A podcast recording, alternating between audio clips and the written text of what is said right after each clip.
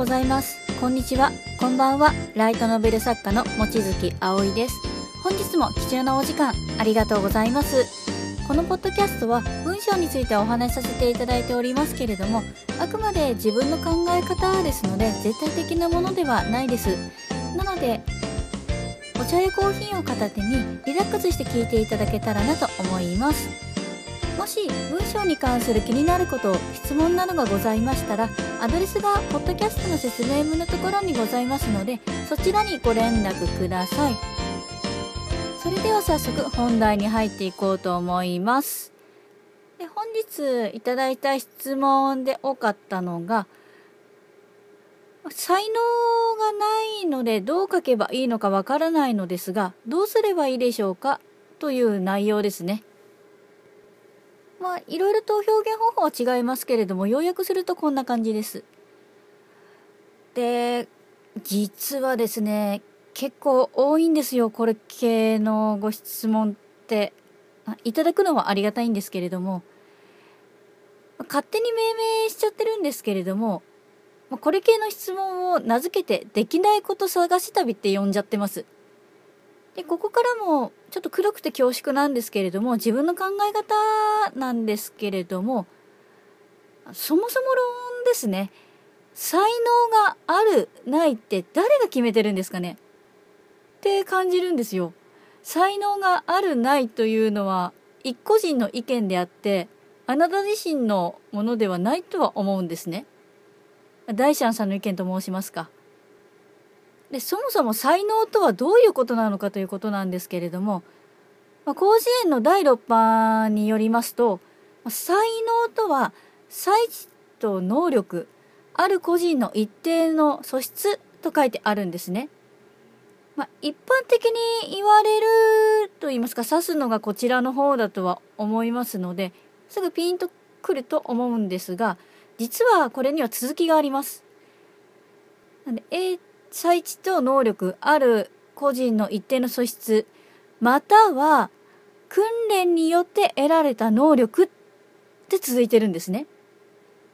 で先ほどもちょっと言いましたけれども世間でよく指されてるのは前者の方ですよね。まあ、才才知とか能力ある一定の素質を指すんですけれどもあんまり後者の方訓練によって得られた能力っていうのは実はすっぽかされてるようなイメージがあります。で現役作家である自分もですね才能があるんかないんかって言われたらないですよこの2択でしたらきっと。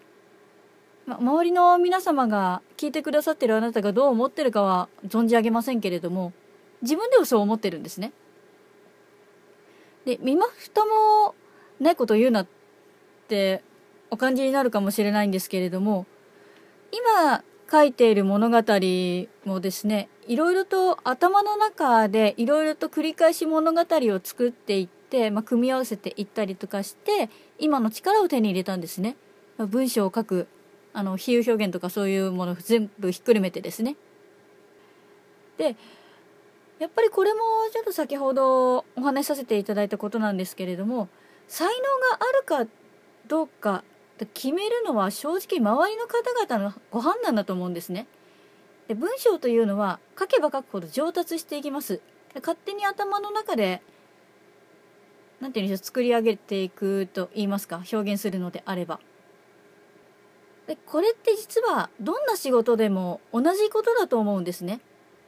いろいろ仕事内容ってやっぱジャンルによって異なりますけれども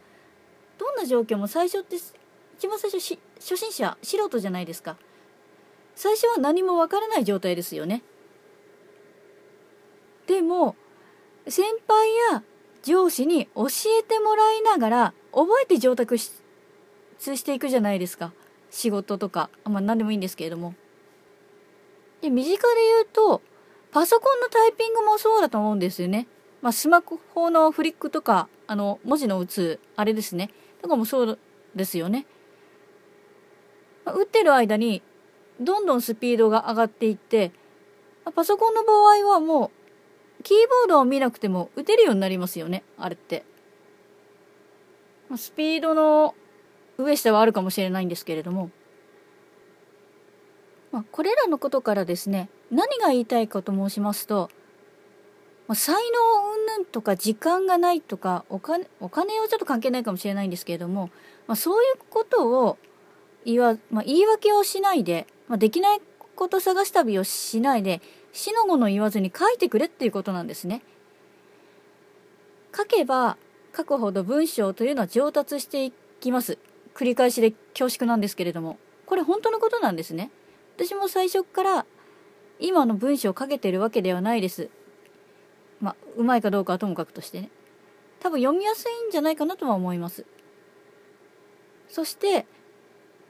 もしあなたが作家として成功したい、まあ、ジャンルは問わず、何でもいいです、ジャンルは。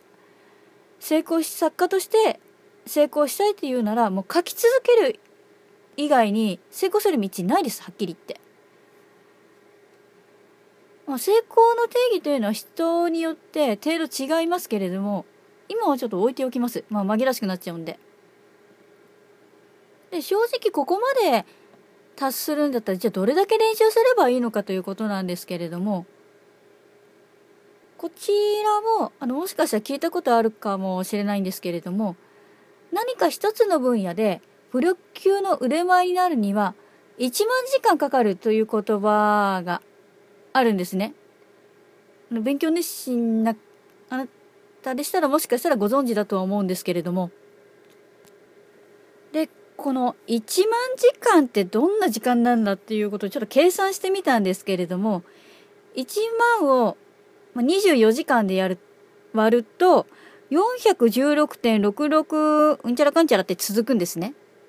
まあ大体なので417時間。じゃなくて417日ですね。必要なのは。あくまでこれは24時間丸々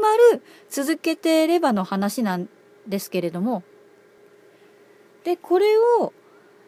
8、1日8時間として計算すると1250日間は続けないと1万時間にならないです。で、1日3時間と仮定すると、まあ、割り切れないんですけれども、まあ、3333.333という形なので、まあ、3334日間必要っていうことになりますね。で、この3334を365で割ればいいのかな？計算間違ってたらごめんなさい。こうして出ると、まあ、9.1342うんちゃらかんちゃらって出てくるんですね。でつまりこれって9、1日3時間練習して9年間とちょっと、まあめんどくさいの9年と半年としましょうか。まあ、それぐらい練習しないと一流にはなれんということなんですね。で、これ、この言葉はもちろん自分の言葉ではないです。あの、世界的ベストセラーを書いた方、ビジネス書でですね、あのマルコム・グラッドウェルさんという方が書かれた言葉なんですね。で、日本では勝間和代さんが翻訳してくださって、日本でも出ています。もうこれぐらい書かないともうダメなんですよ、正直。成功する、しないという定義を見てみたとしても。まあ、もちろん売り方とかマーケティングの仕方とかそういうのもあるとは思うんですけれども、まあその話もちょっと横に置いておきます。紛らわしくなるんで。で、話を戻しますと、で自分がですね、正直どれぐらいの時間を費やしたかまではちょっと計算してないんでわかんないんですけれども、まあ、とにかく暇を見つけては倒れるぐらいまで書いてた時期もあったんですね。もう全く休みなく書いていて、休日の日にはもう10時間とか12時間とかも平気で書いていた時もありましたしなのでもう本当それをもう数年は続けてたと思うんですねなので実はまだ出してはいないんですけれども小説自体は何個か最後まで書き終えてるものが実はあるんですね実は、ま、ただ当時に比当時の実力と今の実力ですと、ま、今から見た昔の作品なのであまりにもちょっと、いや、これはちょっと世に出せないっていうレベルなんですけれども、もし出すとしたら書き直そうかなって考えてますが、まあ、と、それはともかくとして、まあ、小説ならとにかく最後まで最後までも一本の物語を書き切っていただきたいんですよ。そうすることで自分のリズム、まあ文章のリズム、構成のリズムとかもついてきますし、すごく充実しますし、めちゃくちゃ自信もつきます。で、別に小説じゃなくても、まあ、日々のブログでも同じなんですね、これって。別に壮大な物語を書けとかそういう意味ではないので、うまくなるかならないかの問題リストも書き続ける以外方法はないです。で、これ先ほどの仕事と一緒なんですけれども、これ楽器でも言えることだと思うんですね。はじめは、あの、うまいように弾けないじゃないですか、大概は。もうよほど天才じゃない限り。でまず、まあ、楽器によりますけれども、指の位置とか、呼吸の仕方とか、あるいは楽譜の読み方といったその他諸々の基礎を覚えてからようやく演奏できるようになりますよね。で文章も同じなんですよ。最初は考えがまとまらなくて、まあ、手が止まっちゃうかもしれないんですけれども